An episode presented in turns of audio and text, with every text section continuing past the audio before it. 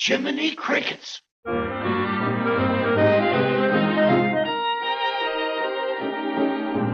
Jiminy Cricket is the name. I'm a happy-go-lucky fellow, always getting in wrong for singing my song. A merry old soul am I. Jiminy Cricket is the name.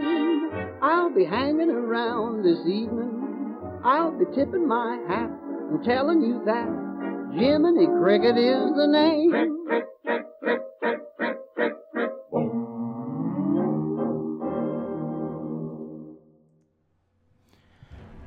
Welcome, Cricketeers, to our third installment of Dateline Jiminy Crickets. I hope you have all been enjoying the new format. This week will actually be the first week that we're doing the show in our actual format because the first two weeks we didn't have an opening segment. However, this time you're going to really see how the new show will be formatted because before we get to the news, we're going to have a short little opening topic. And it's about a very famous person who, if they were alive today, would be celebrating their birthday on January 31st. We're also going to talk about uh, six different news stories. And we're going to have another rapid fire uh, session with four additional uh, little quick stories to sort of tie up the show together. So I'm joined by my hostess with the mostest, Ruthie. Say hello, Ms. Ruthie Brown. Hello, Cricketeers. So, without any further ado, we have a very special announcement. Jiminy Crickets Live proudly endorses Concierge Vacation Planners a Disney authorized specialty vacation planning service. Concierge doesn't just book your trip, they walk you through the entire process, helping you plan out every detail, one on one, to make the very most out of your vacation while saving you both time and money. And the best part is, they charge nothing for their services. You will get the exact same pricing as if you booked your vacation directly through Disney. But in using concierge expertise, you've got the added bonus of having your very own personal Disney Guru planner by your side. Both Ruthie and I are also satisfied customers, and we just can't recommend them enough. Visit their website at www.concierge.com. That's www.concierge.com, as in mouse ears. So when you book your next Disney vacation, be it Walt Disney World, Disneyland, the Disney Cruise Line, or many of the other Disney destinations available worldwide, contact Concierge Vacation Planners and be sure to tell them Disney Chris sent you.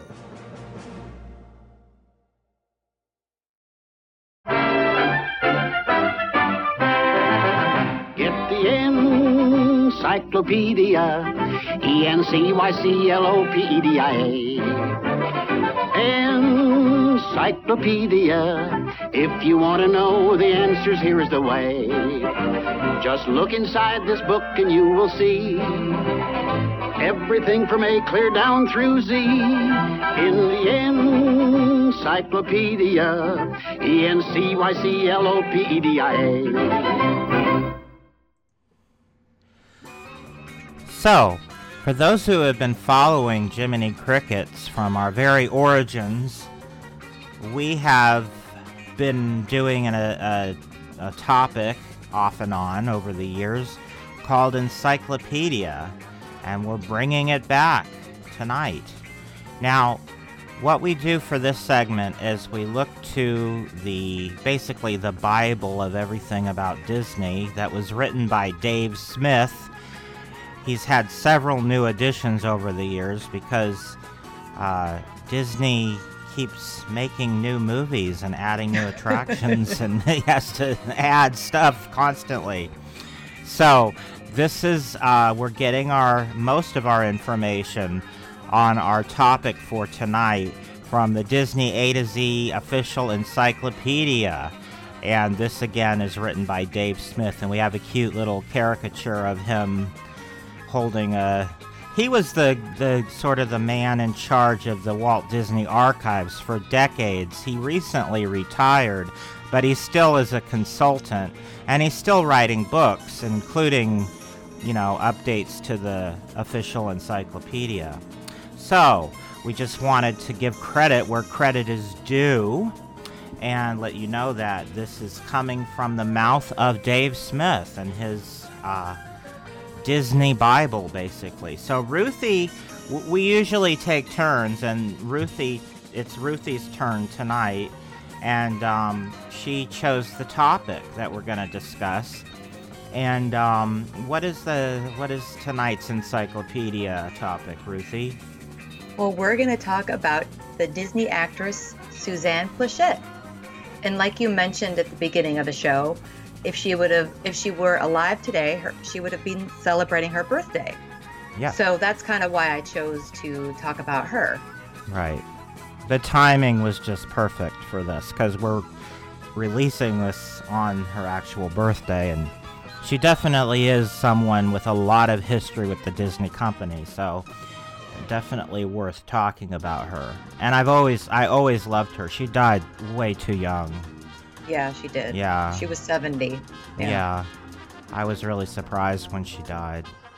Yeah. So, well, we're kind of go- kind of gonna go through mostly her Disney career, but we'll talk about some of the other things. But was there anything you wanted to talk about her before she ever did anything for Disney? Her earlier stuff, or Well, yeah, one thing I know you don't you didn't have a an image for this, but she's most famously known for playing Annie Hayworth in Alfred Hitchcock's The movie The Birds. that was her So- breakout role? Yeah, 1962, right? Um, I'm not I don't have the date in front of me I for think it was movie, but yeah. 1962. Walt Disney actually lent out some of his special effects people to work as consultants on that film. So Oh, there's really? another there's another Disney connection there. Yeah, he did. He Ub Iwerks actually did some of the some of the optical effects for that film. So Hmm. uh, Alfred Hitchcock approached Walt and asked him, you know, how do we? Can you help me figure out how to do this? And he he um, you know he did so uncredited he just that was the way studios worked back then you know there was a Mhm. lot of backdoor helping out of other studios and whatnot that you wouldn't find in today's more hostile Right. competitive Right. studios yeah It's so interesting that Hitchcock thought of Walt to ask him. yeah That's well cool. the first thing she ever did that was Disney related, even though it wasn't a Disney film exactly, was um, she was in a movie called 40 Pounds of Trouble, which had, again, this is another example of how a different studio would cater and allow, you know, a competitor access to their talent or resources because this was a film that was not a Disney film, but Walt Disney allowed them to film in Disneyland.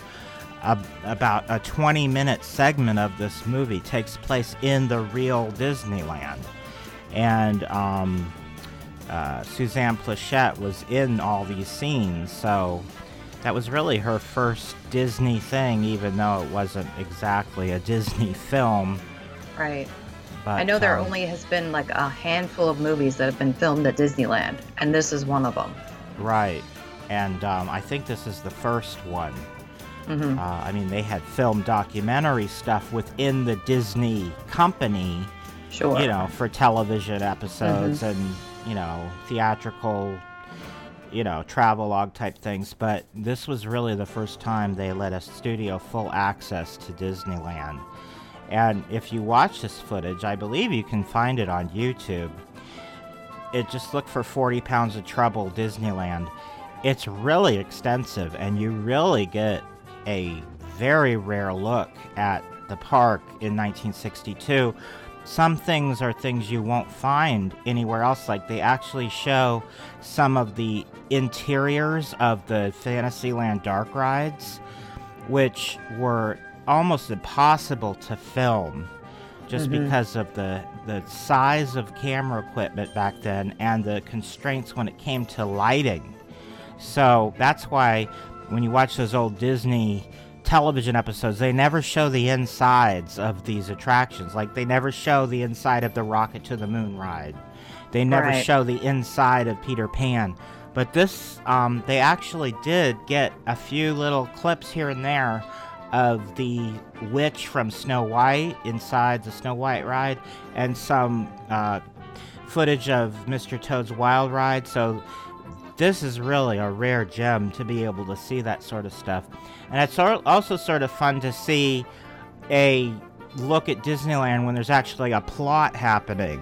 Because the main character, Tony Curtis, I forget the name of the character's role, but he was uh, trying, they were trying to, the he was a criminal that they were trying to arrest or something like that. And um, there was a, um, a, a plainclothes detective chasing after him throughout Disneyland. And the whole time is, oh, I remember his name because how could I forget? McCluskey.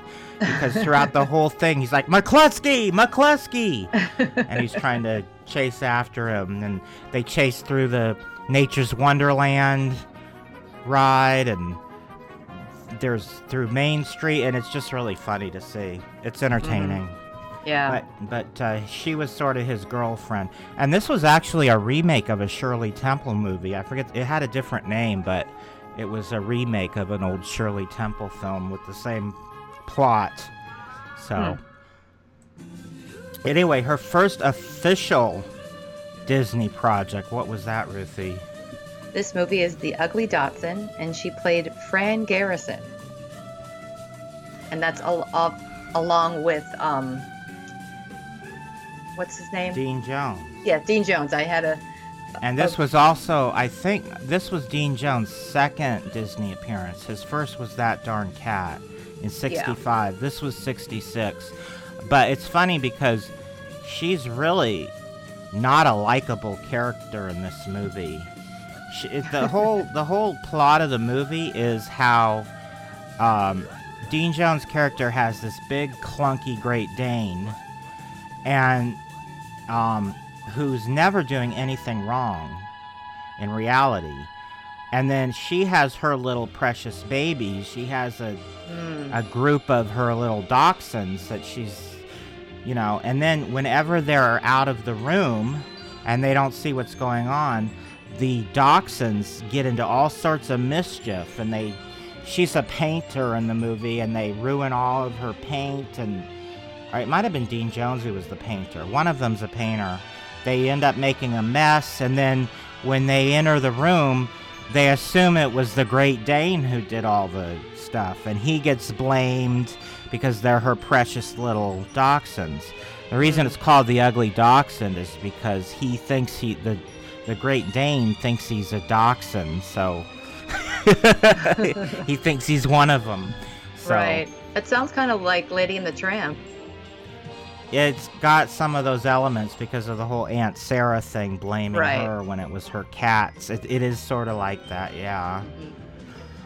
So her next one is probably my favorite Disney movie with her in it is um uh The Adventures of Bullwhip Griffin. Now this is one of those not a lot of people know about this movie. It's it's kind of a hidden gem in my opinion. I feel like this is one of the best live action Disney movies ever. If you've never seen this movie, you need to seek it out because it's really terrific. Um, it takes place during the gold rush, and she's a girl from Boston, and she ends up traveling out to California, and she becomes a dance hall girl. And Bullwhip was her butler when she lived in Boston, and she he's actually trying to find her, and she ends up he ends up finding her at a at an old West saloon, doing the can can, and it's really a funny movie. It's really enjoyable.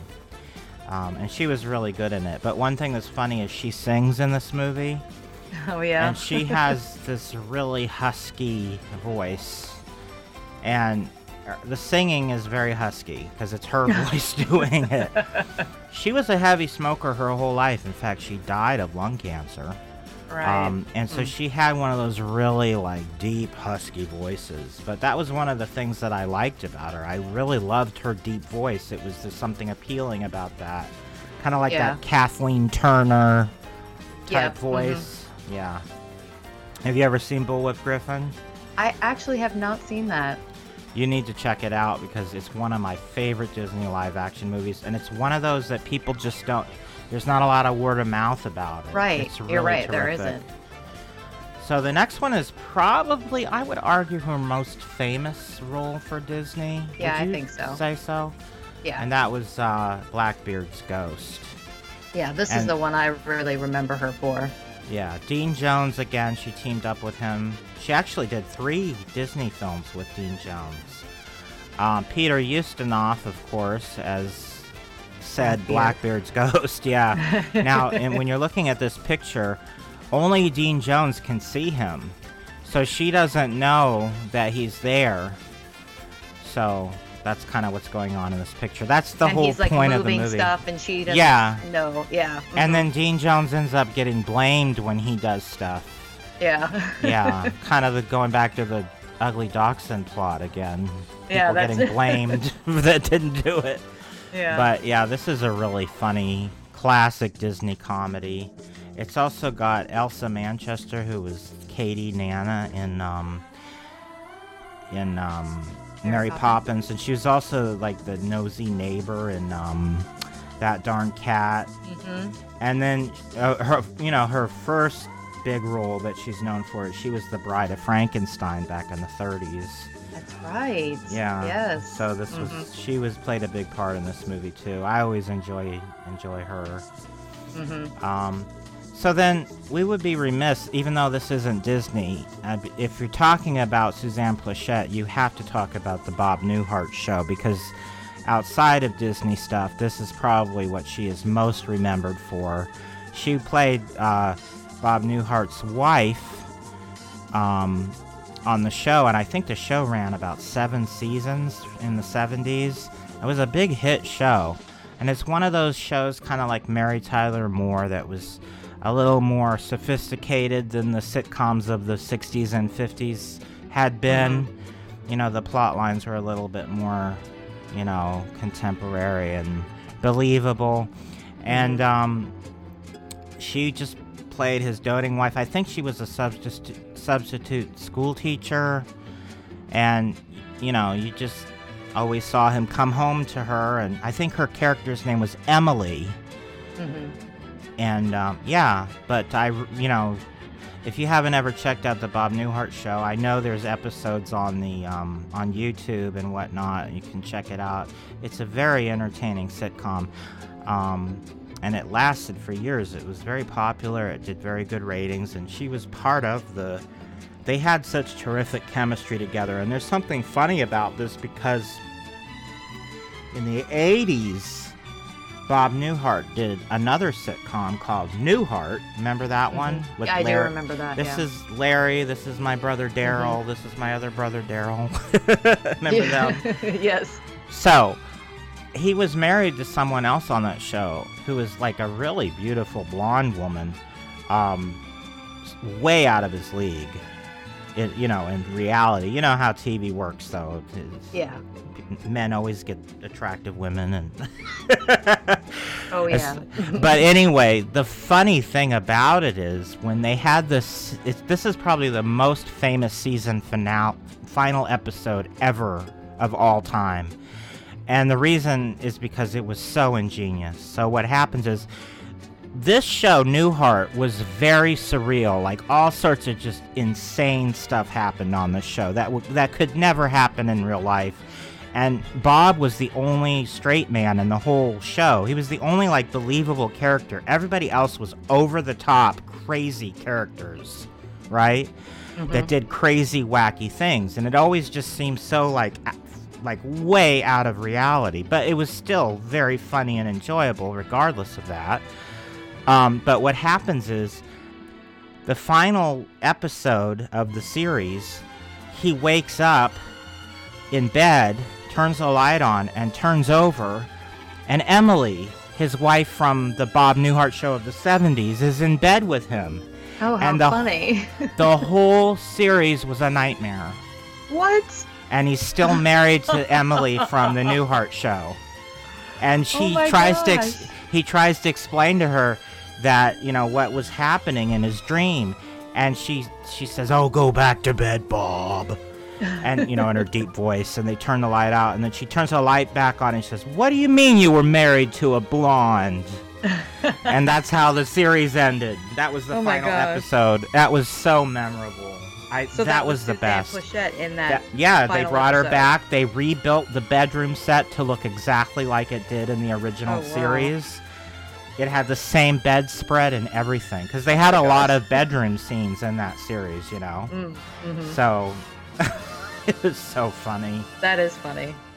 So going back to the 70s, her last live action project for Disney was the sequel to The Shaggy Dog, which was the Shaggy DA, District Attorney. So this was um, a 1976 sequel to the 1959 original. And even though uh, the main character was played by Dean Jones, which was a different actor, it was the same character and apparently the turning into a dog had l- lied dormant for years and years and then all of a sudden when he's running for district attorney it comes back and he starts turning into a dog again. And and she played his wife in that. And she was very good. Hmm um, so she did some voices uh, several years later for disney for a couple animated projects. What were those ruthie? So the first one was the sequel to The Lion King, The Lion King 2, Simba's Pride. And Yeah. she plays the character Zira, which I'm I've watched this movie, but it, it's it's been a, a while. I want to say it was like Scar's Scar and her had a son, and I, so I think she's so like the mother of wife. son, Scar's his son. widow his widow scar's widow Oh, okay. right because they were married and had a son hmm and then scar Which dies she's not in the first movie, but yeah. right they don't sh- she's probably there but not pictured right. But anyway yeah so she plays a villainess in this and she's like the main villain of the sequel Yeah. So then she actually, interestingly, Disney um, did a, a project with uh, a um, animation studio in Japan. What was that all about, Ruthie? So, I'm sure you guys probably have heard of the Studio Ghibli films. Yeah, so, Disney and. Studio Ghibli, they did a film called Spirited Away, Mhm. and she voiced um, this character. It's Yubaba and Zeniba in Mhm. the movie Spirited Away. That's who she um, voiced. yeah. And she looks like she's probably a good character, but she looks creepy Yeah. and has a huge wart between her eyes. so, that is our little tribute to Suzanne Pleshette. Yeah. So, happy birthday, Suzanne. Yes. So, let's move on to the news, shall we? Let's do it.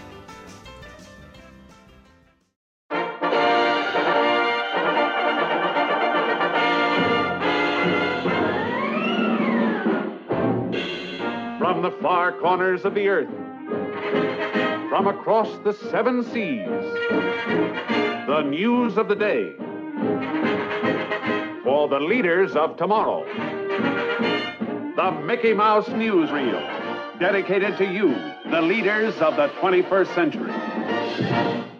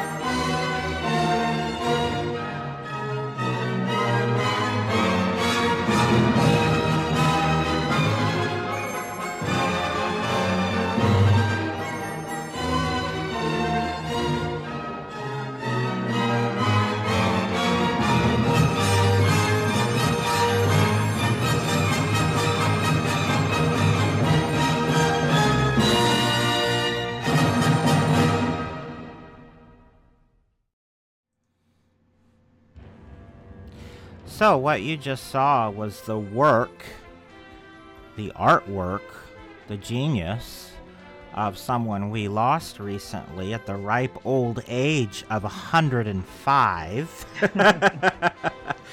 Don Lusk, who is sort of a lesser appreciated, sort of an unsung hero of Disney animation.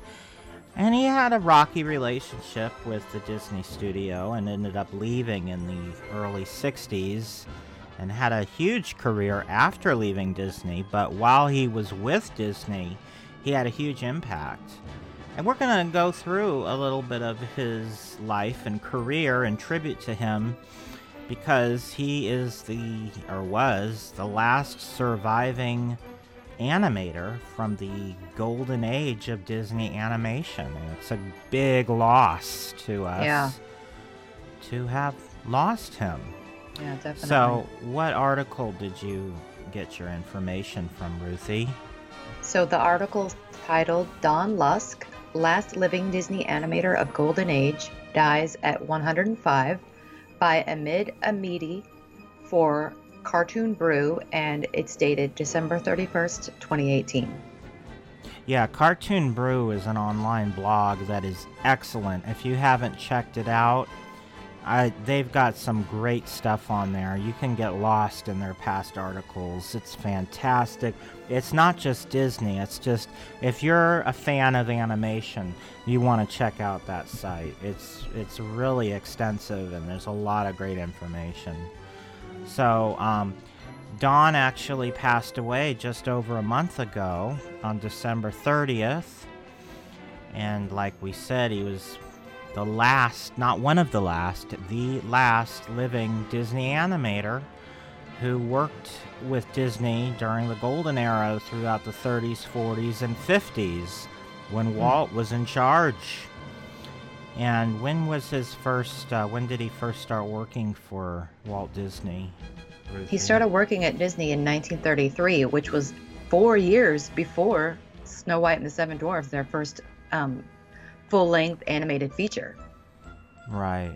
So I believe he was probably an in-betweener at the beginning and working on the silly symphonies and Mickey shorts and whatnot because that's what they were producing at that time. So obviously that's what he would have been working on.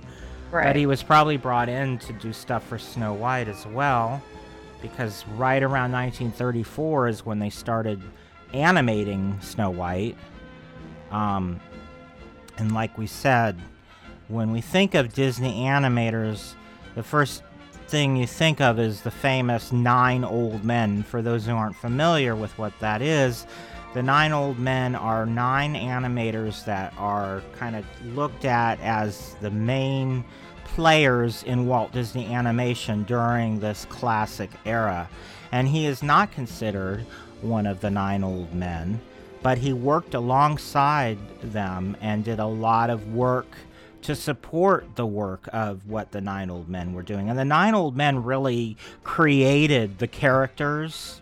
They mm-hmm. came up with the designs of the characters. So most of his work was drawing other people's characters. He didn't Right. design these characters, but he did do some pivotal scenes right. that are very memorable, and he did animate some really famous characters. Probably the first big assignment that he had was Figaro and Cleo from Pinocchio, and he animated most of their scenes together and and separate. So anything involving Figaro and Cleo, um, the vast majority in Pinocchio was was likely Don Lusk's work. Mhm. Um, so I don't feel that he designed the characters, but he did the majority of the animation. I don't know for sure. We didn't find any information on whether or not he created those characters. So we're going to assume that he didn't and um, just say that he did most of the animation. I assume he may have done the animation for the shorts because there were Right. a couple of Figaro and Cleo short subjects that followed up in the around 43 and 44. Um, I think there were two of them, And I think he might have worked on those as well, but I couldn't find any information to confirm that, so that's just an educated guess. I mm-hmm. try not to give out information that I'm not absolutely 100% sure without giving a disclaimer because I don't want to spread false stuff out there. Because Yeah. I think people trust me and think I'm. They think I know everything, but I honestly don't. so I don't want to say stuff and then people treat it as gospel truth. So i that's why I'm trying to explain that. But anyway, probably the next big thing he did, which is kind of it makes sense because the fish look exactly like Cleo to me. He did the Arabian sequence in the Nutcracker suite for Fantasia. And for those who don't remember this part, this is one of the sequences among many that take place during the the opening. Well, I guess Toccata and Fugue is the is the opening opening, but this is the first like full cartoon in the in the in the movie is the Nutcracker, and it has a series of scenes based on the different types of music. Like they have the mushroom scene, and it sort of sounds like you know Chinese music, and they're Chinese mushrooms. Well, this is the Arabian sequence. So these fish look like like they have veils, and their tails are like the veils of Arabian dancers. You know. hmm It's Yeah. very clever how it was animated, and they bear the fish bear a striking resemblance to Cleo from Pinocchio. So it makes sense that the same person animated them. Yeah.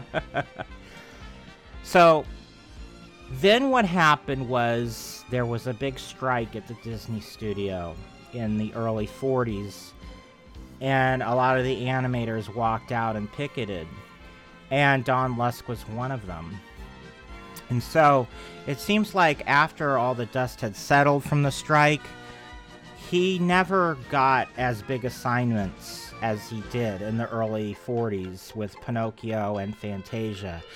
He still remained at the studio for another 18 or so years, but he always just sort of got fill in stuff. And mm-hmm. Walt Disney never really promoted him, even though he had the chops, he had the talents of the Nine Old Men. Disney always just sort of held a grudge about him participating in the strike. Again, this is all conjecture. I don't know this to be the case, but it just seems strange that his workload seems to have decreased a lot after Fantasia, which Right. was right when the strike was happening and everything. So he did get some, there are some exceptions, and he did get some meaty parts.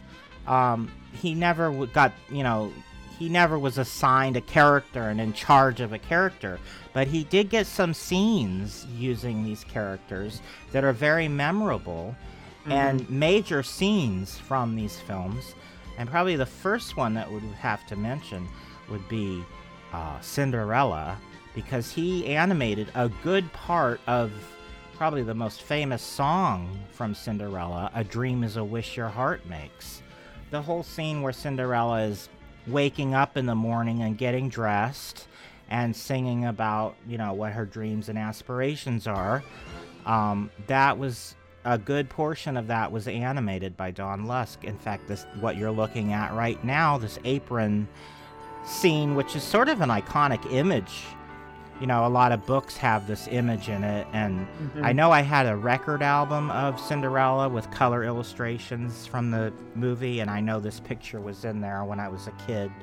Hmm. So this is sort of an iconic moment from Cinderella, and that was his. He animated this, so you know, even though he didn't get the real meat, he did get some of the, some terrific leftovers. Mm-hmm. right.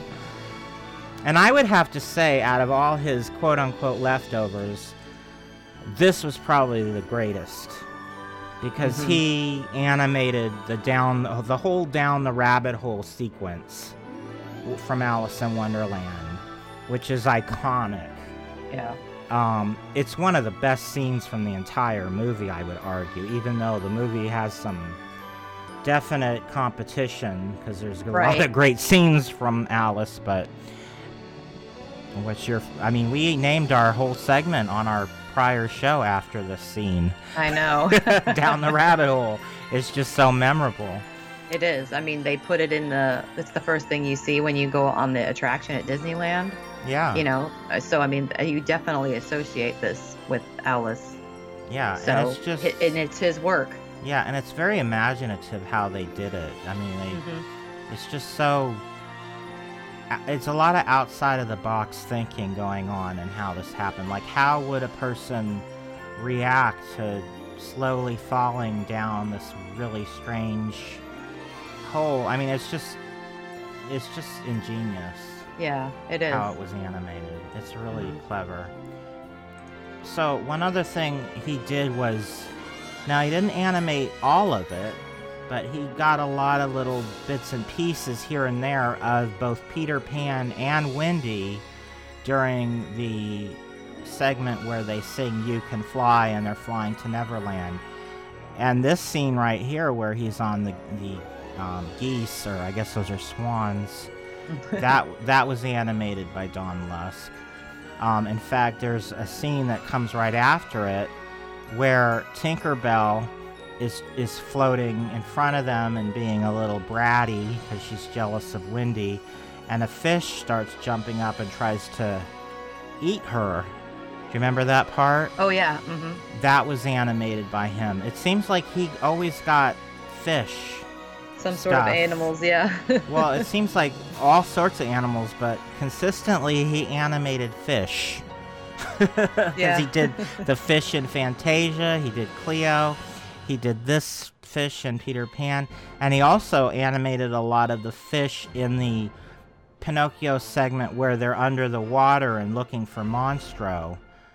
Um, he did a lot of the random, colorful, like tropical looking fish that were floating around that you saw on the video a few minutes ago. Mhm. So, a lot of fish for some strange reason. Maybe he was just good at doing fish. Or maybe he just got typecast.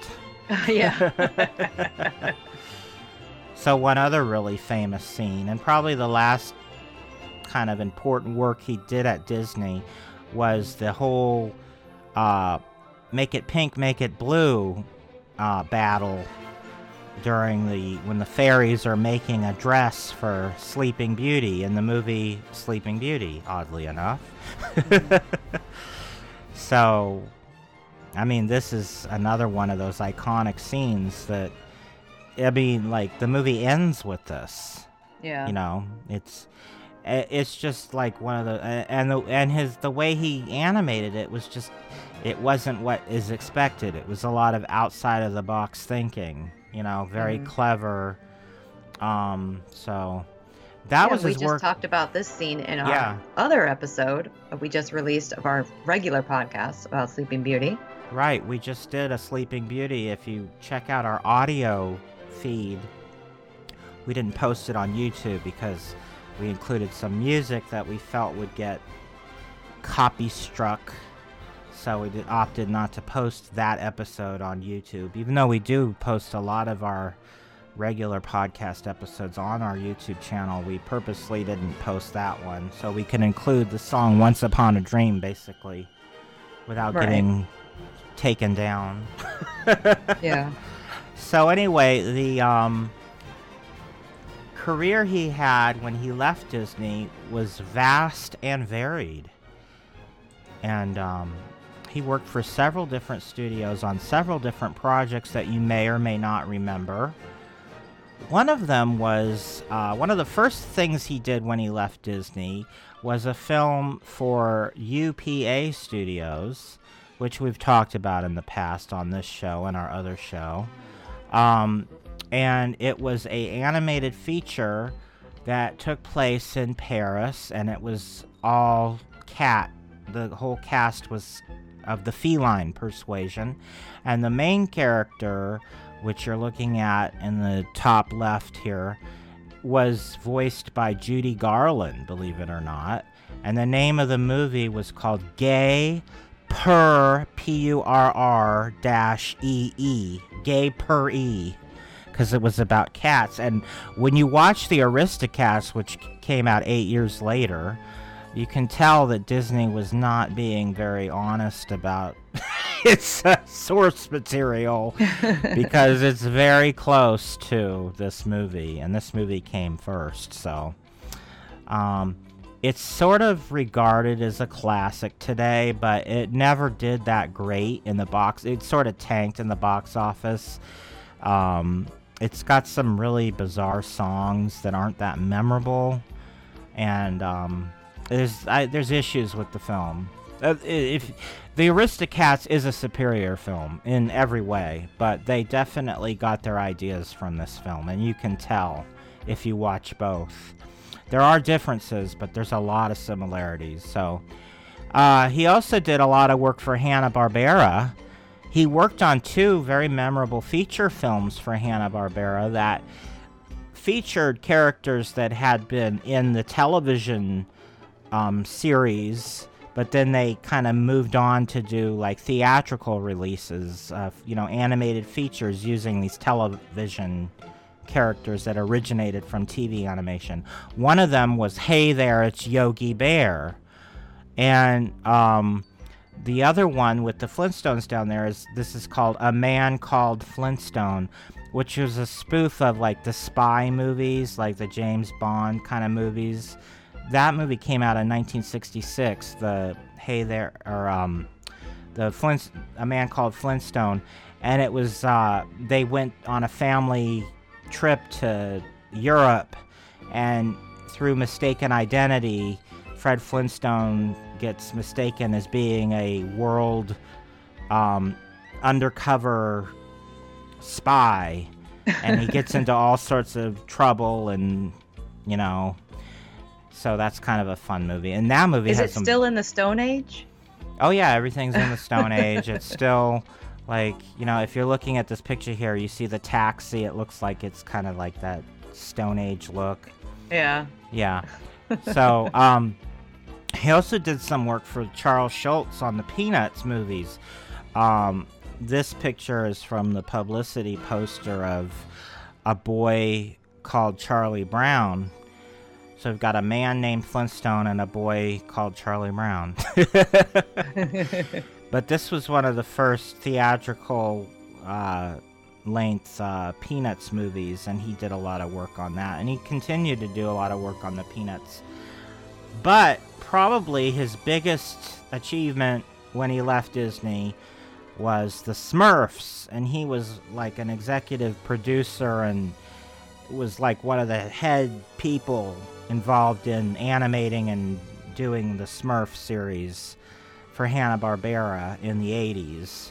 hmm So he was, we, you know, he was really involved in that. That was his big, and probably he was more involved in this than anything he had ever done for Disney. He was one of the Mhm. head people involved in this series. So, do you have any final thoughts about Don Lusk? Well, I'm glad we have this opportunity to honor him. And it is definitely sad that he is our last connection to this golden age of Disney. But, it, you know, it's good, like I said, to, you know, that we played that video and just uh, to show everybody Honor the clips. him. And maybe next time you guys are watching those movies and you remember that you saw the clip on this episode, you'll remember him and think about his contributions. Mm-hmm. So, Absolutely. And I learned Yeah. because I really didn't know until we did our research exactly what he animated. Yeah. And it was interesting to find out exactly what work he did. So, one of the reasons I enjoy doing this show and bringing you all this is because I also learned things that I didn't know. So, that happened again when we did this. Yes. So, let's move on to our second story, Ruthie. Are you ready? I'm ready. So Disney announced, I think this past week, or maybe in the past couple weeks, that they're going to be doing a live action remake of The Hunchback of Notre Dame. And, um, or Notre Dame, however you say it. Notre Dame. um, but, um, what article, Ruthie, did we use for this story? So I used the article titled Disney Rings Hunchback Bell David Henry Hwang to script live action musical Alan Menken Stephen Schwartz writing music by Mike Fleming Jr. for Deadline. And the date of this article is January 16th, 2019. All right, so about two weeks we've known. Yeah. So, uh, David Hwang is a um, Tony Award winning playwright who uh, most recently did a revival of M. Butterfly on Broadway. And he's the one who's been slated to do the live action musical. And, and from what I read, and this is going to be a musical, it, that's Yeah. definite. From what I gather, it's going to contain some of the songs from the original animated one and some new songs also. hmm That's sort of the what I'm gathering. I don't know for sure, but the fact that um, the the people who are doing the um, songs side sort of indicates that it is gonna be because they wrote the songs for the original also, right? Yes. I, so I believe that it's gonna have some of the songs from the original. yeah, I mean, they should definitely have at least the most memorable. Right, right. So, Hwang also um, did the um, work with uh, Elton John and Tim Rice on Aida, which we recently talked about on our show that preceded this when we were doing Jiminy Crickets Live. We did a whole segment on that, the yeah, Broadway show. Skids. Right. And also, um, he worked on a, a revival of the Rodgers and Hammerstein musical, Flower Drum Song, which is uh, about Asian Americans uh, living in San Francisco. Um, and then he did work on Tarzan for Disney. So he's not a stranger to this sort of material. And I trust him that he will do a terrific job. But one of the things is, a lot of people are asking, did we ask for this? Do we need this? Is this something Disney should be doing? Now, when I first heard about it, I was sort of annoyed because I'm really tired of all of these remakes. But after thinking about it and realizing who's involved in this, Mhm. I'm starting to think this is going to be a little bit different than the average remake. I think it's not going to be a remake as it's as much as it's going to be a complete reimagining.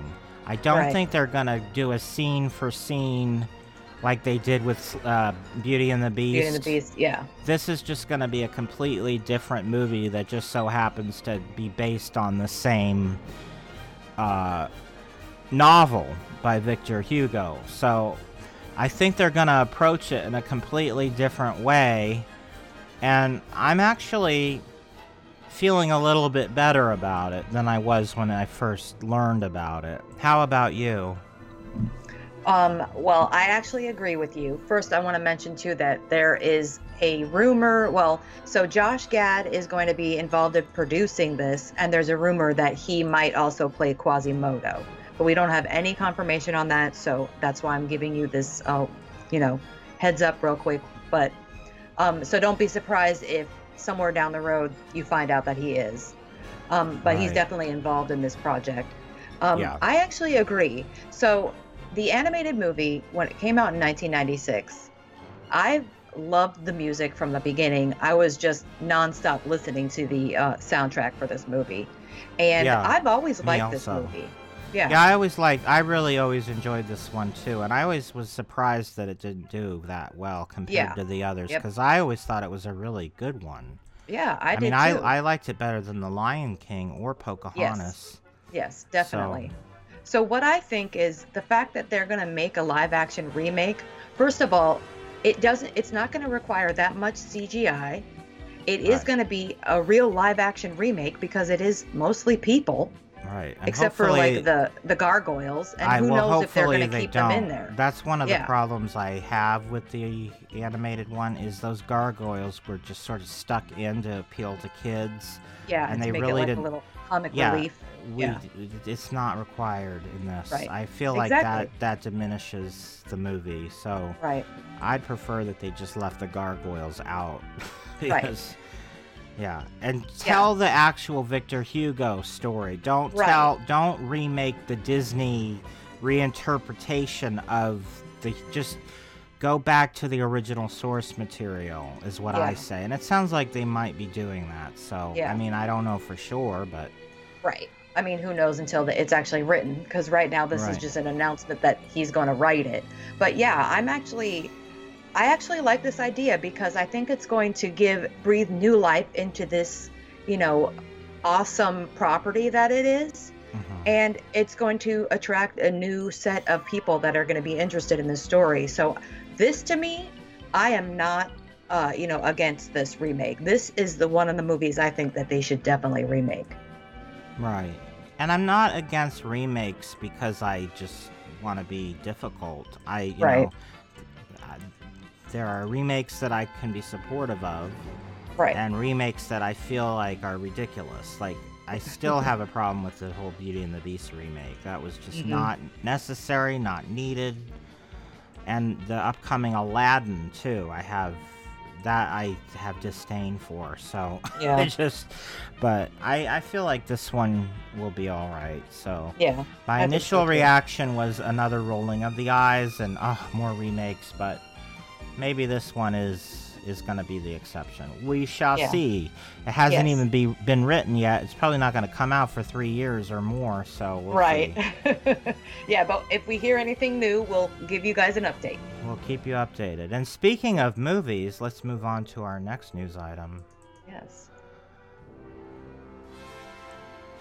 So, the Oscars have been announced. The nominations have come out for the 2019, which I think are the 90th Oscars, if I'm not mistaken. It's the 91st. The 91st, okay. 91st Academy Awards. Right. So, Disney did very well with the amount of nominations they got this year, unusually well. Yeah.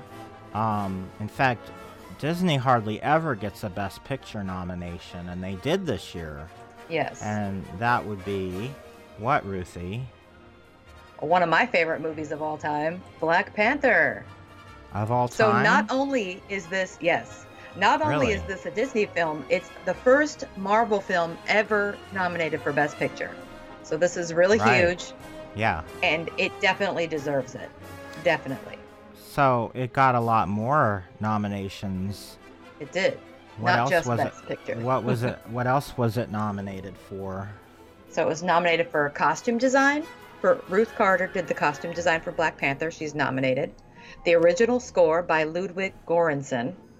The original song, "All the Stars." That's um, it was perf- it's performed by Kendrick Lamar and um, SZA. And then um, the production design by Mhm. Hannah Beachler, and set decoration by Jay Hart, and then sound editing by Benjamin Burt and Steve Boeddeker, and sound Mhm. mixing Steve Boeddeker, Brandon Proctor, and Peter Devlin. So that's Yeah. seven nominations for Black Panther. Yeah, that's like. There's very few films that get that many nominations throughout the history. Yeah. You know, there's only like big, big ones that you can remember, you know, from the past. That, like Mary Poppins got a lot of, you know, about I think 9 Mhm. nominations, and you know, Gone with the Wind got. I I mean, it rarely happens that a movie gets that many nominations, so that's Right. pretty amazing for a Yeah. movie I haven't seen. I definitely heard about it. I mean, yeah, don't you live- definitely did. but I just I was kind of surprised that it. I mean, I don't know that much about it, so I was surprised that it was nominated for Best Picture. But I mean, kudos to Disney and Marvel. I don't, you Mhm. know, that'd be cool if it would win. I'm, I'd be Oh, happy yeah. if that won. But yeah. I don't, I don't know what else. I don't really pay attention to the Oscars that closely, so I don't even know what, what besides Disney got nominated. Do you know what other movies got nominated for this I Best Picture? I do. What's Um, it up against? trying to think. It's up against um, Black Klansman, Hmm. um, the A Star Is Born remake with Lady Oh. Gaga. Right. Yeah. I knew Um, that. Yeah, a, a movie called The Green Book, which was just just came out at the end of 2018. Uh-huh. I can't remember the other movies, but I bet you the biggest think- competition would be A Star Is Born. yeah, yeah. I, really this is definitely the front runner, Black Panther. Yeah, yeah. So, Mary Poppins Returns got several nominations, but Yeah. not for Best Picture, and none of the actors were nominated. no. You know, Disney made such a big deal about this movie, and you knew it wasn't gonna, you know, measure up to the original. Right. So, but what was it nominated for, Ruthie? So this movie was also nominated for costume design, Sandy Powell, the original score, Marc uh-huh. Shaiman, original song for The Place Where Lost Things Go by Marc Shaiman and Scott Wittman, and then production design, John Myhre, and then set decoration, Gordon Sim. So my guess is, not taking into account the secondary nominations, which are the ones they don't show on the television. You know, they have a s- Yeah, separate little the technical ceremony. awards. The yeah. technical awards, yeah. So my thinking is for these top tier awards, Black Panther is is likely to win Best Picture. Costume design is a toss up between Mary Poppins and Black Panther, I feel. Um an original song, I think it'll go to Poppins. You think so? I think so, yeah. I actually feel like it's probably going to go. It's Black, gonna go the Black Panther. song. Yeah, yeah, because this song, I don't even know I why haven't they even- pick this song. Over, I know, you know because it's the, the, like, it's or- the slow song. It's the Yeah. one that's most heartfelt. Yeah, it's really the so only was slow like kind song from. Yeah, Oh, really? it doesn't have to be slow. They could do Trip the Light Fantastic. well, maybe you know? original score will go to Poppins, Yeah, but best be. song will go to Panther. Mhm. Yeah, So the next one that was nominated was uh, what, Ruthie? Ralph breaks the internet. This only was- got one uh, nomination, one but it's a big nomination one, Yeah, best animated feature. right? Yeah, And it's up. It's got some fierce competition too. it does. mainly another Disney Yeah, project, Incredibles, Incredibles, too. 2. yeah. yeah. Um, So- The other one we don't mention because it's not Disney is it's up against um, Spider-Man Into the Spider-Verse, which is Yeah. what I think is going to win. Yeah, Because because, what's going to I've happen seen is all three of these movies. And well, what's going to happen movie- is Ralph breaks the internet and Incredibles 2 are going to like split off because they're both Yeah. Disney. So like Ralph breaks the internet will get 25%, Incredibles 2 will get 25%, and then Spider-Man will get 50%. Otherwise, it would be if there was only one Disney movie and one non-Disney movie, it would be a closer competition. Yeah, you're right. But Mhm. it's going to split the vote right. to have two. Yeah. So, but I don't, like I said, I don't anticipate either of these movies winning because Into the Spider Verse was so good. And it was almost like you don't, when you're watching that film, you don't even really compute. And also, they're both sequels. yeah, that's. Spider-Man is an original. I mean, they've Yeah. had three million Spider-Man movies, Right. but No, but it's a new, not- it's a new version of Spider-Man. It's a new, new take person. on it. Yeah, Yeah, it's a new interpretation. So it's really good. Yeah. Right. So So I don't another focus too much on non-Disney. So another um uh favorite of Ruthie's. I haven't seen it yet, but Yes. I have a feeling when I do, I'm gonna really love it. Christopher Robin was nominated for Yes. visual effects for I guess all of the the uh, stuffed animal characters interacting with the human characters. I'm assuming that's why it got nominated because they did Yeah. such a really good job of that. that has to be it because that was phenomenal. Like you t- totally believe that these are stuffed animals walking around in the same human world. I mean, it's so Right. awesome. So I have a feeling one way or another Disney is going to walk away with best visual effects because it's got three movies. Yeah, the next were- two or after Christopher Robin, two more movies are no- Yeah, nominated in the same category. three movies all nominated for visual effects. Solo was also nominated hmm for best visual effects, and the Avengers: Infinity Wars was also nominated. Right. So probably one of them, and I'm guessing it's going to be Avengers. Yeah, I think you're right It's on that take- because Yeah, the amount of CG that they had to put in that movie is, yeah, yeah. you know, beyond. now the other thing that um the um Pixar short Bao. Am I saying that wrong? Bao. Yeah, I keep saying Bao because I when I look at it, I think of Scott Baio for some reason. but I think this will win. Yeah, I think so too. This they was really actually. I got to see it because they were showing it for free on YouTube for a- Mhm. a little while, and I watched it on YouTube. I mean, it was not a boot; it was Disney was actually showing it. yeah. So, um, I actually got to see it, and I thought it was really cute. I enjoyed Did you tear it. up? A little bit. Yeah, I mean, did I, I. I teared up more like that that short they did a few years ago, the paper Oh, Paperman. Paper man. That one Yeah. made me tear up. Big Oh, yeah. But yeah, this yeah, one but got this me a one did bit. too. So I'm rooting Yeah. for this one to win. Yeah. Yeah. And after this movie came out, like the new trend is is bao everywhere Yeah. at the Eating bao.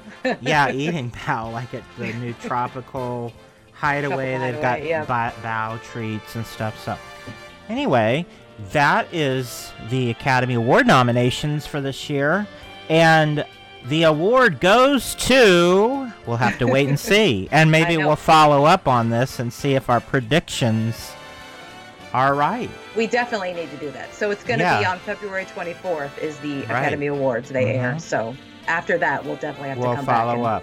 Yeah, Yeah. we'll do a recap. All right. Well, let's move on to our next story, Ruthie. All right. Disneyland's Sleeping Beauty Castle is probably the most beloved icon at Disneyland Park. Because it is such a beloved icon and one of the most Instagram places in the world, just like everything at Disneyland, we take care in maintaining and refreshing our assets. Throughout the years, we've added small little enhancements to the castle, like the little squirrel downspouts, a stained glass window. So this year, we're planning on, along with replacing the roofs, uh, repainting it always in the same color scheme of the cool blue stones and the warm pink plaster walls and then the beautiful blue roofs. But we're going to add a little pixie dust to it this year, which I think will be very subtle, but I think it will be very charming for our castle. Because through the years of doing so many different special things for her, it's important to us to make sure that she always looks her finest. So during this time, guests will have their opportunity to take their photo in front of Herb Ryman's first rendering of Sleeping Beauty Castle.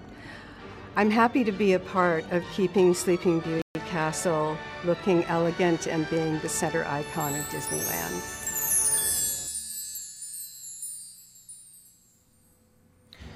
So, as you can see, they are going to give some TLC to SBC. um, so, what articles did we look at for this story, Ruthie? So I looked at three articles. Disneyland Resort celebrates 60 years of Sleeping Beauty by Kevin Rafferty Jr., external communications manag- manager for Disneyland Resort, and that this is from January 24th of this year.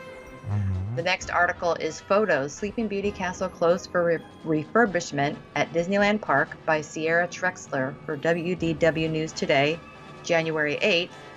And then Disneyland's Castle is getting a new roof by Robert Niles for Theme Park Insider, January 3rd, 2019.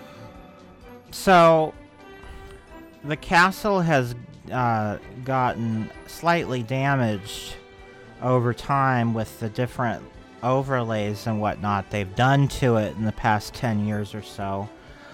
Ooh, They started adding the snow to the roof with all the uh, icicle lighting during Christmas. But really, the big thing that caused damage was when they did the 60th anniversary overlay and they put all sorts of stuff on the roof and reflective and diamond looking stuff. And when they took all that down, it left some permanent damage that it the only way to fix it is to do like a major refurbishment. Um, so they're not sparing any expense. They're gonna do like a real extensive. It's the castle's gonna be closed for over six months. They're probably planning to have it finished when Star Wars. I'm just guessing when Star Wars Yeah. Land So is by the summer. completed.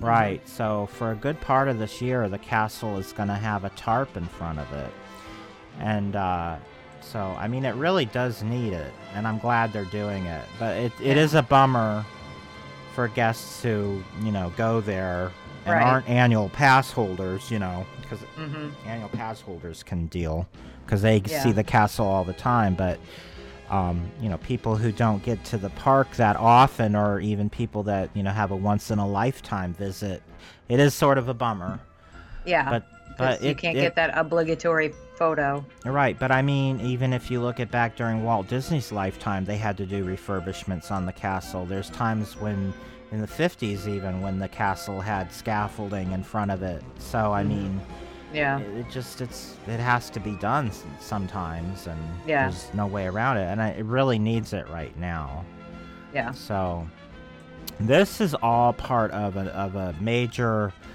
effort by disney which they have called project stardust and we'll get into what that is a little bit here in a minute i wanted to show you some more images of what they're doing. Now, eventually, they're going to put a scrim in front of the castle. They haven't done it yet, but so far, they put a, a fence in front of it and a little doorway that sort of looks kind of castle-like, just to keep with the theming a little, a little bit, so it's not just some ugly wall in front of it, which I Yeah. I appreciate that they've done that.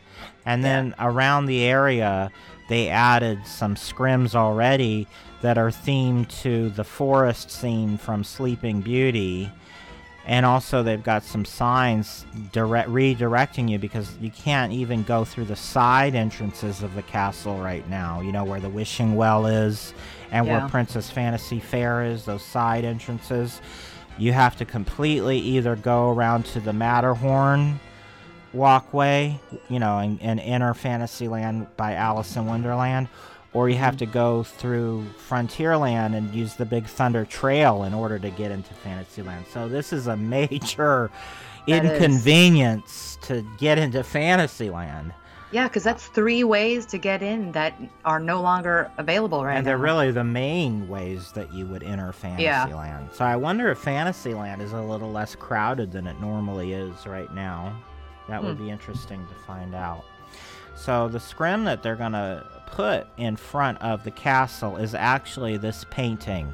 They're gonna do a huge uh, blow up of this painting and put it in front of the castle. And this is actually by uh, who did this again? I forget. It's Herb Ryman. Herb Ryman. Duh. So this was his first. He did an earlier. In fact, the last time they refurbished the castle, they used his earlier painting, which doesn't look like what the castle actually ended up looking like. It was a really early kind of inspirational work before they had really set the final look of the castle. And it is a Mhm. famous painting. You recognize it if you saw it. But that was what they used the last time. So this time they're using this painting, which is actually the first painting he did of what the castle was actually going to look like. Like the final design of it. So this Mhm. painting predated the construction of the castle, but as you can see from it, it's exactly what they ended up building. This Yeah. is the final design of it. So this is what they're going to put in front of the castle so you can take a picture with this instead of the castle, I guess. yeah. So that's a little bit disappointing again for people. But let's talk about this Project Stardust or it's a whole initiative that's been ongoing, but Disney never really officially announced it. It just sort of was happening without Disney acknowledging it. But now they finally come out after about 75% of it is already done right. and let us know that this is what they're going to be doing or have already done. So Mhm. let's just go through this. This is a brochure that Disney actually put out. So I guess to kind of appease people visiting the park who get kind of annoyed with all this construction happening, they hand this out so that people understand why it's happening and maybe they won't be as upset about it i'm guessing Right. so um, a lot of this has already been done Yeah. in, f- in fact most of this in this pic in this brochure has already been finished but hmm they redid the um, the trolley um, uh, tracks Yeah, that was actually last year at this time. yeah They had walls up right down the middle all of Main over Street. Main Street. Yeah, and Yeah. they did a little bit at a time, and the wall was moved day Mhm. by day a little bit further down. and um, they also improved the curbs along Main Street, made them a little more pedestrian friendly, and did a lot of brickwork on the sidewalks too, which Mhm. was is sort of a project they've been working on for years now Yeah. because those sidewalks were never brick until the past maybe eight years. Little by little, they've been replacing all that with brickwork. Um, so then, of course, the castle being redone is is what's happening right now, and then they've improved the queuing areas for a few attractions. Probably most notably, as pictured here, are the Matterhorn bobsleds and Dumbo, which Mhm. were always problem queues. Yeah. Especially, well, I guess it's about as bad for both, really. I can't really pick which was worse. The thing about the Matterhorn was how it wrapped around the Matterhorn, and it was never very attractive to see, like, a ring of people. yeah, and it was, was on really- both sides. And it was on both sides because there's two there's two versions of it. There's one on the left and one on the right. So, but they moved all that. So now when you queue up, there's a whole queuing area right in front of the Matterhorn, and there's no more wrapping around. And it's it's got more theming. It's got shade, tree, a lot of trees and everything. So it's a lot more pleasant, hmm especially because they added Fast Pass for Yeah. some unknown reason. Didn't need it. But anyway, they they've improved the Matterhorn, and then of course they did the whole queue area for Dumbo, which they really did a great job. And the thing is, I think they're doing a really good job on this stuff. They're not Yeah. They're not doing half-hearted stuff. They're really putting the investment into it and doing them right. Yeah. So it's actually enhancing the experience and it's not taking away anything, which is what should be done. And, and I appreciate it. So, yeah, all the stuff that they're doing looks like it was there from the beginning. It yeah, fits right in. Right. Yeah. Now, one thing I have a problem with, in fact, the only thing I have a problem with on this brochure is the walkway thing. Mhm. because they're taking away a lot of the the planters and yeah. and things like that. But I mean, if you look at these two examples, I think they chose these purposely to show, look, it's not that bad. Yeah. But there's other examples that are not pictured here that are much more extreme, I think, that are kind of a bummer that they had to to do that.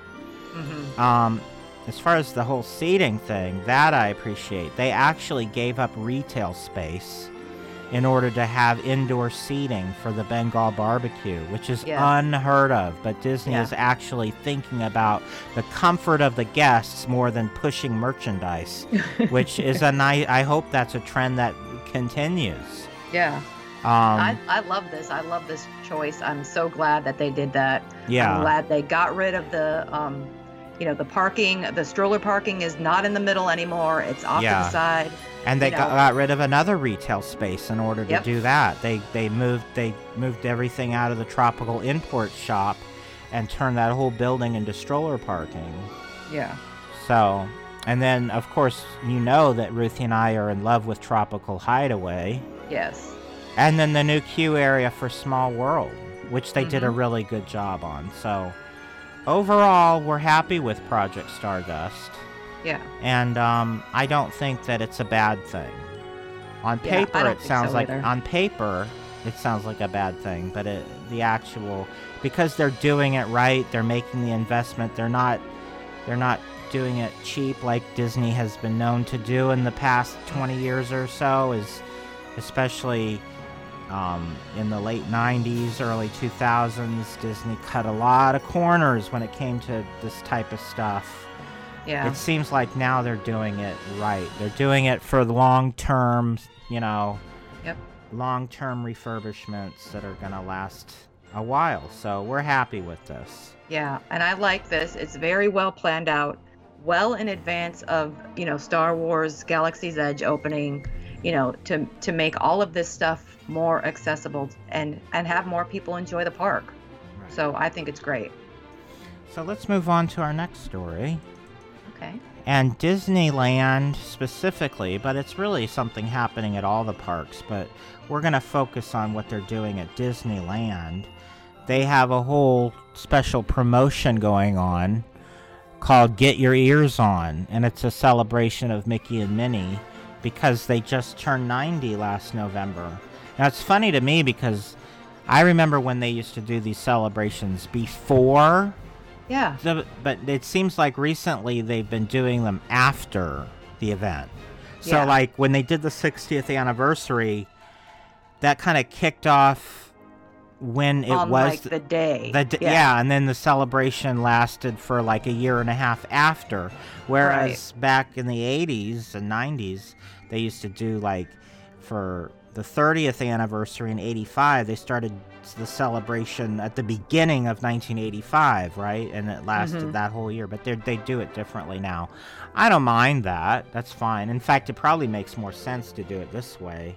Mhm. But anyway, this is called Get Your Ears On. And here is some of what's going on at Disneyland. They've got tons of merchandise. Mhm. They've got decorations on like, you know, the street lamps and special bunting on the the um, buildings on Main Street that, that has this color scheme of yellow and red. And they've got uh, special Mickey Mouse uh, uh, menu items everywhere throughout the park. And in fact, they have so much Mickey Mouse themed food, they had to give a food guide out. yeah. So they actually have a brochure that you can look at to see where all the different food stuffs are located and where you can get all your Mickey Mouse themed treats. Mhm. Here's a better picture of some of the fun merchandise. You know, they've got plush and they got drink uh, containers and pocketbooks and of course the ears and buttons and hats and all you know all the typical souvenir stuff with special Mickey Mouse theming and Mhm. it's got this cute Mickey Mouse doll with the with the with the birthday hat. so fun stuff. Here's some of the food. They've got some really oh, that looks so good. Yeah, these are adorable cupcakes here. But the one I think is cool is Yeah. this hamburger. It's like you can never have too many hamburgers, so I love No. this. Three in hey, one. everybody can share. No, not with me. Not Yeah. you. you will with get- me. Yeah, There's no way I'm eating three hamburgers. I get the whole thing. so one other fun thing is they put a special um, wrap around the monorails, and they've got like a Mickey theme going on the, the the monorails right now, which are really cute. yeah. I like this overlay of the park. I I, I Yeah. support this. So The- one The one thing that's making it easy for us to talk about is because when Disneyland does an overlay, they go all out. Oh yeah Like like we're talking about food, merchandise, decoration. I mean, going as far as to decorate the monorail just for this, you know, celebration. yeah. So they just really they really know how to throw a party. The same thing they did um, this past summer for with Pixar Fest. It was the Yeah. same thing. They had a food guide because they had so much new food out there that and you wanted to be able to know where to get all the different things, so they had and to put a this food was guide out. this is something they stopped really doing for a long time. And I remember back in the 80s when they had these big promotions, like they had Blast of the Past and Yeah. State Fair and Circus Fantasy. That rem- this sort of reminds me of that, and I sort of, Mhm. I sort of like this. I'm nostalgic for this whole concept of doing special stuff like this, as long as it doesn't invade.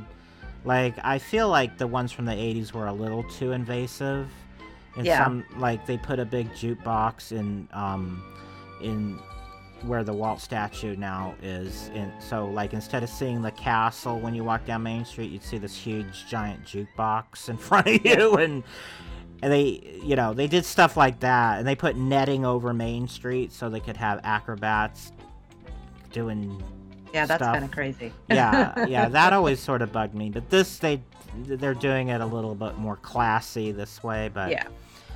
anyway, another big uh, outdoor event has just recently premiered, and what's it called? Mickey's Mix Magic.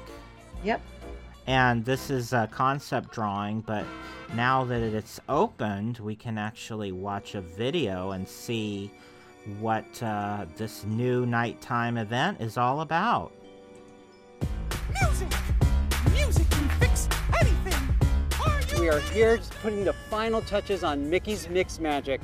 It's going to be this really kind of fun, one of a kind dance party for the whole family, and it brings Disney classics to life in a fun new dance way. We're here in the programming trailer, taking a 3D model and putting it in our system, and it allows our art to be projected almost three dimensional. We have other programming stations that are out at Main Street and Small World. We've taken video and we've mapped that onto all the surfaces. We've added in lighting, we've added in lasers, we've done some audio tests. So we are ready to do some final reviews. Mickey is our host, and he's really excited because he's put this whole show together for Minnie. And he's put this whole DJ booth and he's remixed all the music for himself. We have great numbers, like we have King Louie coming out to do a fun new kind of electro swing version of I Want to Be Like You. And of course, we get into Let It Go because it is really great as a dance track to kind of bring this whole big kind of new Disney spectacular to a big climax in the show. We'll be able to premiere it and show everybody around the world just how much fun it's going to be to come to Disneyland and kind of, you know, dance your shoes off.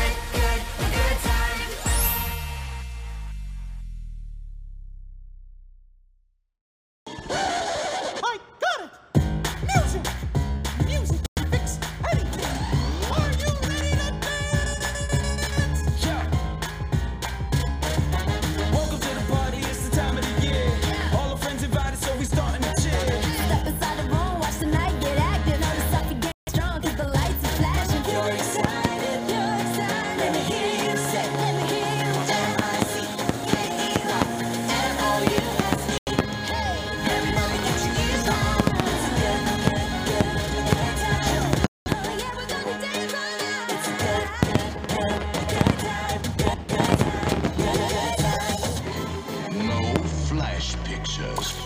Please. As the doors creak and the tombstones quake. Happy thoughts materialize. Grin, grinning ghosts come out to socialize. Now don't close your eyes and don't try to hide.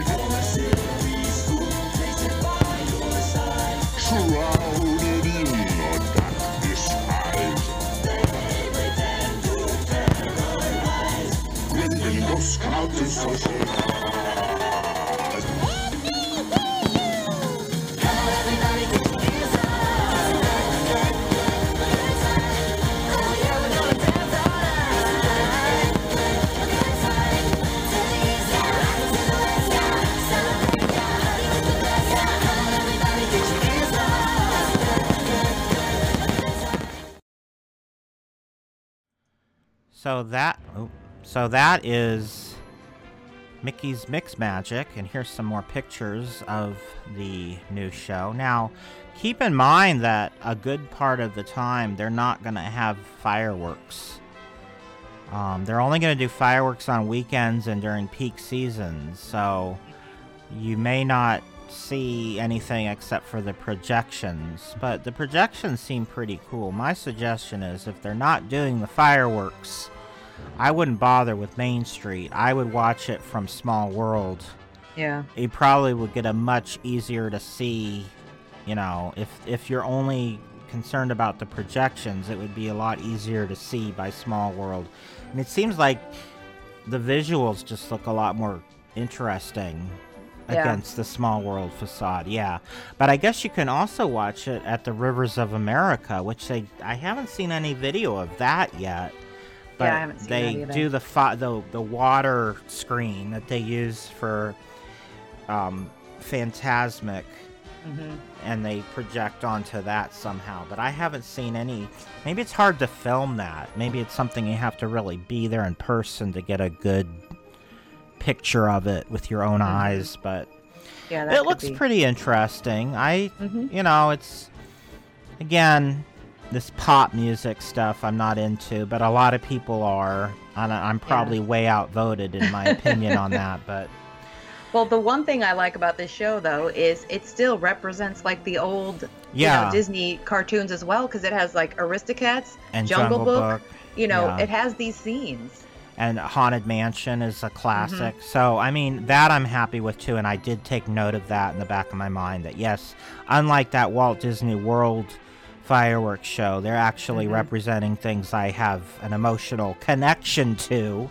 Yeah. and not just Tangled. Well, I guess Tangled is one of the ones I do really enjoy, but Yeah. like like the whole castle show now at Disney World is like if it was before 1990, it's not in the show. Mhm. yeah.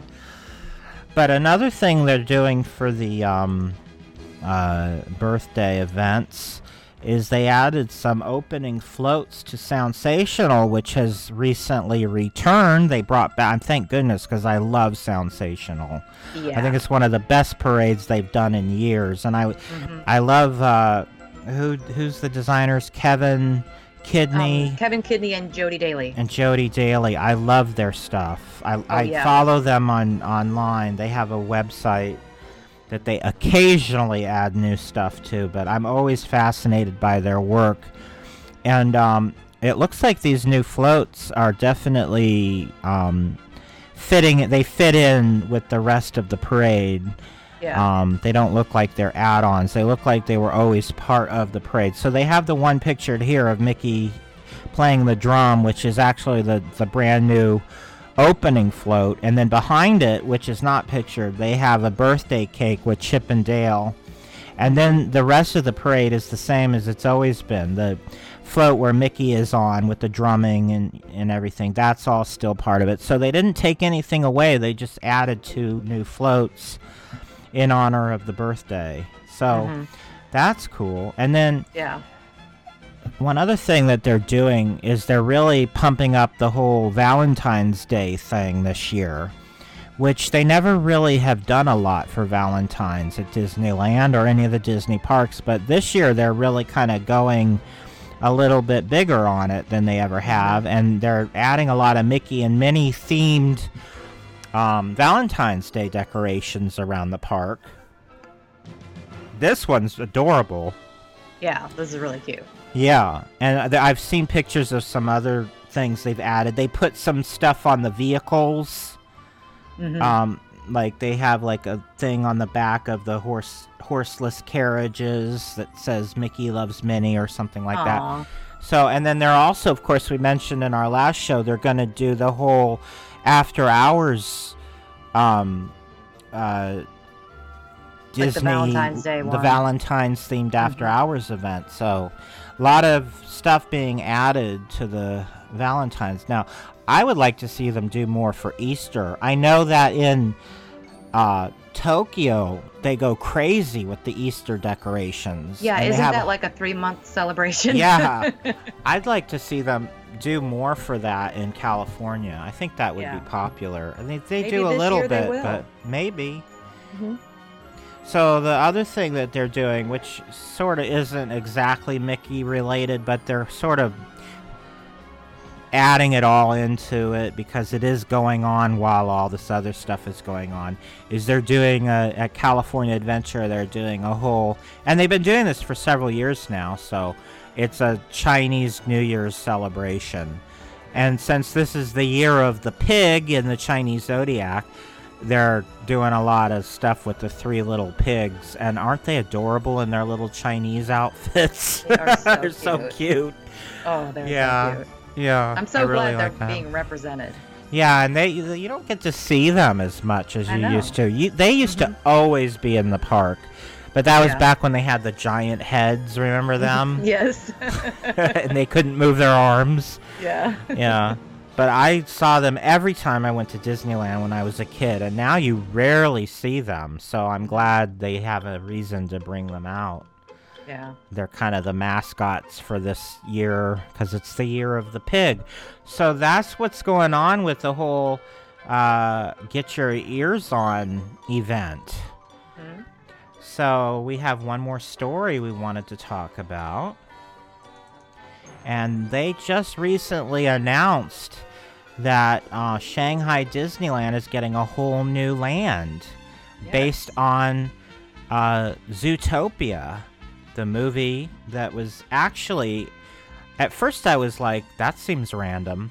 But then I read about it, and apparently, Zootopia in China was a lot bigger deal than it is in the United States. Even though it was, it did very well here in China, it did like amazingly well. Yeah. and It it's broke actually box office records and it's, stuff. it's the the most successful animated feature of all time in China, believe it or Hmm. not. So, what articles did we look at for this story, Ruthie? I looked at two for this one. So the first one, Zootopia themed expansion coming to Shanghai Disneyland by Thomas Smith, editorial content director for Disney Park. That was from January 22nd. And then Breaking Zootopia themed land announced for Shanghai Disneyland by Jill Diffendale for WDW News Today, also January 22nd. Yeah, shout out to WDW again because we love them. we get all of our news from them. Um, so anyway, they announced that Zootopia is coming, and it's gonna be the second major expansion to the resort. Now remember, they only have one park there, so it's gonna be part of their Magic Kingdom. Um, they had they when they built that park. If you look at how it's laid out, they left a lot of space to put in new stuff. Mm-hmm. So unlike Hong Kong, where they ha- when they've added new stuff, they have to sort of build it around the edges. Mhm. They left space to have lands connect to the hub. Oh, wow, that's good. So this will probably be a land you can enter to from the hub. It won't have to be an offshoot land, you know, because they really were thinking about, you know, leaving extra space for expansion when they built this Mhm. park. I feel like this is the first park where they really took that into consideration because if you look at especially when it first opened, it looked like a lot of empty space everywhere. Yeah. Mm-hmm. So, and I think that was by design. Mhm. So, yeah, this was based on the hit movie Zootopia, of course, Mhm. which I still haven't seen. Ruthie keeps trying to make me see it. Um, so you're gonna, um, why don't you tell us what kind of things you feel we're gonna see here? Because I really don't know that much about Zootopia. Okay. So the the since you haven't seen it, I'll talk a little bit about it. So it's Zootopia is the way that it's designed, it has different like um territories for different yeah, different animal types would live in different habitats and things like that. Right. So this whole Zootopia incorporates all of those types. So it has like a little frozen tundra, uh, rainforest, things like that for all different types of animals to live all in one area. Mhm. And so that's what I'm thinking that they're going to do. So, you know, a mammalian metropolis is what they're describing it as. Mhm. So, based um, on what you're look, this is a a image from the film. Right. This is Right. not concept art. This is what it looked like in the movie. Now, they might have a train like this, I feel. And I think that would be awesome. yeah. They definitely should because that is one of the scenes in the movie is when Judy is going to Zootopia for the first time to start her job. Yeah. She's on this train and so the reveal is just really awesome. So I really hope Yeah. that they do have that. And here's a picture of it going Mhm. through the city. And this is what the city looks like when you're in it from the movie. Yeah. And then this is the concept art. So this is what it'll look like in the park. And you can see, if you compare, that some of the structures, especially that spire one in Yeah. the middle there, looks like they're gonna like represent it. May it's not as tall and it's sort of sandwiched in with other things, but it's still gonna sort of be represented on a smaller scale. But it'll Mhm. definitely give you the same feel as you got in the movie Yeah. from what I'm looking at. So it does look like fun. Yeah. And it'll be fun to watch all the animals going around. They also say they're going to put in a e-ticket experience um, of some kind. And from the gobbledygunk that I read, it sounds like it's probably going to be a screen-based Oh. attraction. Just Mhm. you know, I'm translating Disney jargon speak into actual English here, and it just yeah. sounds like it's going to be a screen attraction to me. Yeah. But that's just that's just my guess. I don't know that for sure, but we just thought we'd quickly mention this because it's kind of a big deal that because we actually were suspicious back when they were close they said they were closing down Rafiki's Animal Watch. Mhm. We were suspicious that they might be putting a Zootopia themed area there. But that Yeah. turned out not to be the case. In fact, they weren't even going to get rid of it. They were refurbishing it. So, I Let's- just think that this is going to be hugely popular in Shanghai. But Yeah. the thing that I really like about it is it's based on original story, original Yeah. content, and it's Yeah. all going to be just from the Imagineers' minds, which is going to Yeah. be amazing and awesome. And this is definitely going to be in the United States at some point. I have no doubt about that. I think it'll eventually end up in Animal Kingdom hmm Yeah. somewhere. Because even if they don't get a get rid of Rafiki's Planet Watch, there's plenty of space. The space, yeah, yeah. You know, they don't even have to get rid of anything. They can just put it somewhere that hasn't been used yet. Right. So now we're going to do our rapid fire stories, and we have a big surprise for you.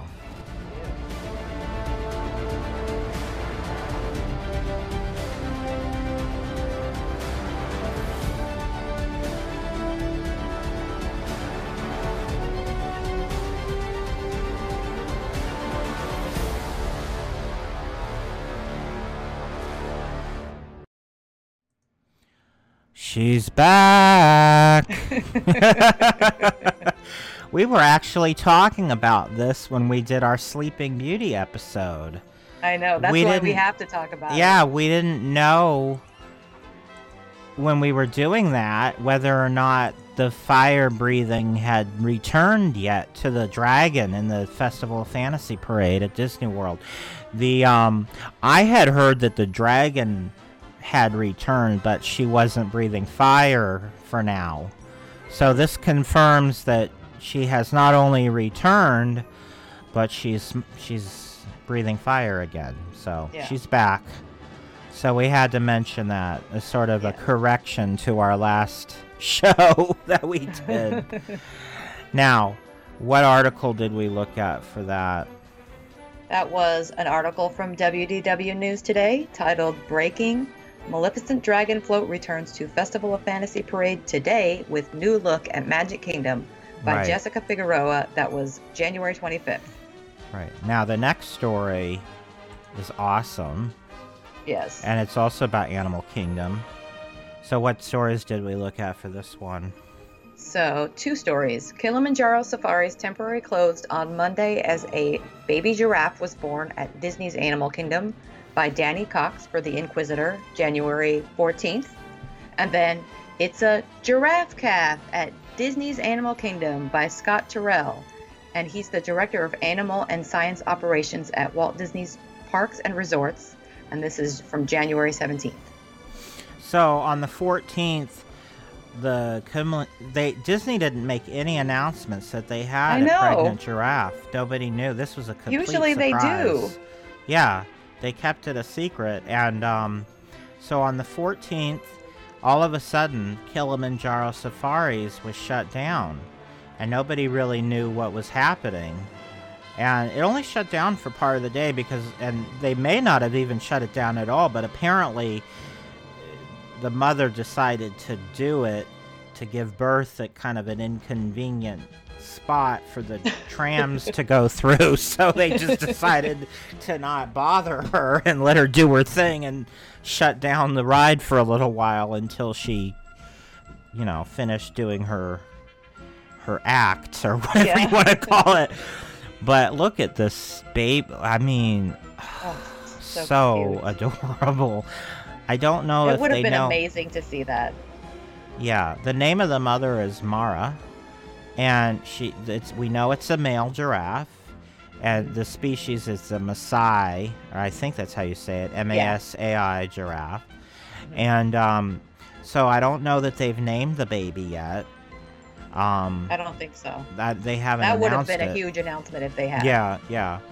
Um, but they've been backstage nursing and bonding, and they'll continue to stay back backstage. So you won't be able to see them for a little while.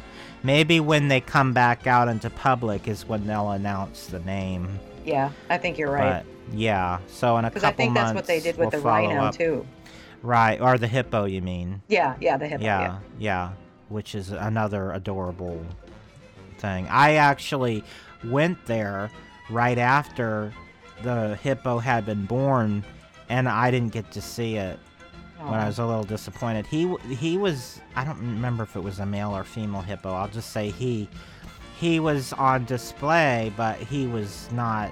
I mean, you technically could have seen him if you were at the right place at the right time, but I was not at the right place at the right time, so Yeah. I I didn't get to see. But anyway, let's move on to our next rapid fire, which is we wants the redhead. so the original redhead, not the new one, is actually been preserved and is on display at the um, uh, Walt Disney Archives in Burbank. So what story did we look at for this? This is Disneyland's Pirate of the Pirates of the Caribbean Redhead finds new home at Walt Disney Archives by Matthew Soberman for WDW News Today from January 8th. Okay, so the Walt Disney Archives we talked about when we opened the show about Dave Smith. That's the division of Disney that he was in charge of for years and years. And what they do is they preserve important artifacts, uh, documents, photographs, and physical things such as what we're looking at right here for posterity and for historical purposes. So, good news is that the original redhead still survives, and because she's in the care of the archives, she will be around for years and years to come. Yes. So, that's good news. Yeah, and the history is not erased. Right. Yes. So, our final story is about food, which is always a good way to end an episode with dessert. Yes. So, the Mickey Mouse ice cream bars, chocolate covered ice cream bars that are so, so popular in Disney parks, apparently have now been uh, available in grocery stores. And what articles did we look at for this, Ruthie? So I looked at a couple of them. The first one, Mickey ice cream bars now available outside Disney parks from select grocers by Jessica Figueroa from WDW News Today, January 8th. And then another article, Mickey Mouse ice cream bars has have arrived in stores to bring Disney World to your home by Georgia Slater for People. That's January 15th. Mhm. And um, Taste the one test. Yes. Um, well, there was one other article that we looked at, which is called Taste Test New Grocery Mickey Ice Cream Bars versus Theme Park Mickey Bars by Right. Nathan Hartman for WDW News Today. That's January 22nd. And go on their website because they have a video of it. But we didn't want to show the video because that wouldn't be. Um, that's their video. We didn't want to be showing someone else's video on our podcast. So Yeah. if you want to see that video, just check. Just look up WDW on on YouTube, and it'll take you there. But anyway, we- we're going to comment on what they said in the video because we have our own take on it. But we didn't want to show the actual video because that wouldn't be um, kosher. So Yeah. um, so Nestle has partnered with Disney, and I think they make Nestle also makes the ones in the parks. Yeah, I think Um, so. And they they did this in honor of Mickey's 90th, and it's the first time that these have been available in grocery stores. But I mean, you could always buy Nestle chocolate ice cream bars, and they're probably Yeah. this. I'm guessing the same formula as what their regular chocolate bars are. They're just shaped like Mickey, which is just Yeah. a little added fun. But, um, and the boxes and you know the packaging is really adorable. But what's interesting And the other thing is the price. So, if you bought a Mickey Mouse ice cream bar in the in the parks, one bar would cost seven dollars and fifty cents. Um, but an entire box of I think it comes with six, right? Yeah, 6 hmm Is it the entire box is five dollars and seventy five cents? So you're Yeah. actually paying less than a dollar per bar, Mm-hmm. whereas the ones in the park. But the ones in the parks are bigger. Bigger, though. yeah. And Yeah. apparently, according to the video that we watched, they're not the same recipe. It's got different. It tastes different. It doesn't Yeah. taste the same as the ones. Now he said the ones in the in the park had more of a sort of a rich vanilla flavor, hmm whereas the ones in the grocery store were more sugary tasting. And Mhm. one of the main reasons is because the grocery store ones use skim milk, whereas mm-hmm. the ones in the park use milk fat and Yeah. and skim milk. So they add. I don't even know why they use skim milk if they're just going to add fat back in. Why don't they just use whole milk? Right. But I don't know. I'm not a. I'm not. A, I don't make ice cream, so I don't know. Maybe there's a reason. But anyway, the there there there's more fat content in the in the park version. That's Mhm. probably the main reason for the flavor difference. Also, the bars are bigger, and you don't get that delightful um, dry ice um, crunch that you get. You know how when you buy Yeah. the, it's like it's almost like you, at first you can't even bite into it. It's so hard. Right. You don't get that with, and that's part of the fun of eating those. I feel. Oh yeah. Yeah. You don't, of course, get that when you take it out of your ice box, unless you put dry ice in your ice box and ruin your refrigerator. But I do not recommend that. don't, don't do sue that. me if your refrigerator gets ruined. but uh, we just thought that was sort of a fun way to end the episode. Yeah. So I haven't tried these yet, but I do plan on going to the store and buying them. I just have to find a store that sells That them. has I was them. looking at Target and they don't have them at Target. Yeah, maybe Walmart. Um, I think I saw Kroger, so I do have a Oh. Kroger near me. So we don't have. Kro- we don't have Krogers in my area. Oh, hmm. There was about five different stores that I saw in another article, which I don't remember all the stores, but um, that was the one I remember because I could go to that one. so I will try these. So that ends another episode of Dateline Jiminy Crickets. Ruthie, where can everybody find us on the web? You can find all of our past shows, including audio versions of Dateline Jiminy Crickets, on our website, jcricketpodcast.blogspot.com. You can also listen to us on iTunes under the name Jiminy Crickets. That's with an exclamation point, and be sure to leave us a five star review. On our YouTube channel, we share updates to the Disney Chris website, including the Disneyland Magical Audio Tour, as well as past episodes of the Jiminy Crickets podcast and Dateline Jiminy Crickets. You can find our channel if you search for DisneyChris.com, and remember, .com is spelled out D-O-T-C-O-M. You can also join in the conversation over on our Facebook page, Jiminy Crickets Podcast, where you can not only interact with Chris and me and all the fellow Cricketeers, but you can also stay up to date on all the latest details of our many World Wide Web endeavors. If you would like to contact the show with any comments or questions, our email address is disneychris, D-O-T-C-O-M, at gmail.com. We would love to hear from you. You can find me on Twitter at DisneyChris73, and that is the official Twitter for our podcast here. Uh, Ruthie doesn't use Twitter, and I just use my name. So if you want to contact us via Twitter, that would be where to do it. Just use my regular Twitter account. On Facebook, Ruthie Brown, and I'm Chris Lyndon. That's L Y N D O N, as in Lyndon Johnson. I also have a website if you're not familiar with it, and you might want to check it out. It's called DisneyChris.com.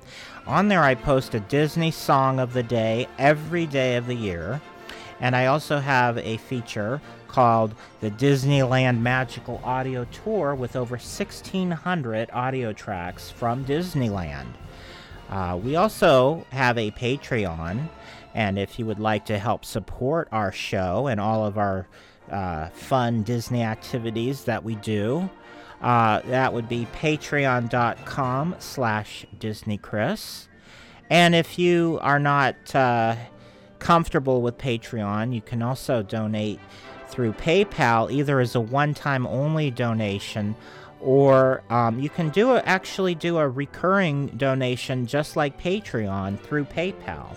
So if you're more comfortable doing it through PayPal, you can find that by going to my website, disneychris.com, and there should be a link at the very top of the page that says donate. And if you click on that link, it'll bring you to this page, or you can just enter this URL directly, disneychris.com slash donate.html. So we would appreciate any and all support for our magical Mickey Mouse musings. Don't forget Minnie. and Minnie, of course. so, you have any final words for tonight, Ruthie? Of course I do. To quote Walt Disney, laughter is timeless, imagination has no age, dreams are forever. And always let your conscience be your guide. Now it's time to say goodbye to all our company. M-I-C. See you real soon. K-E-Y. Why? Because we like you. M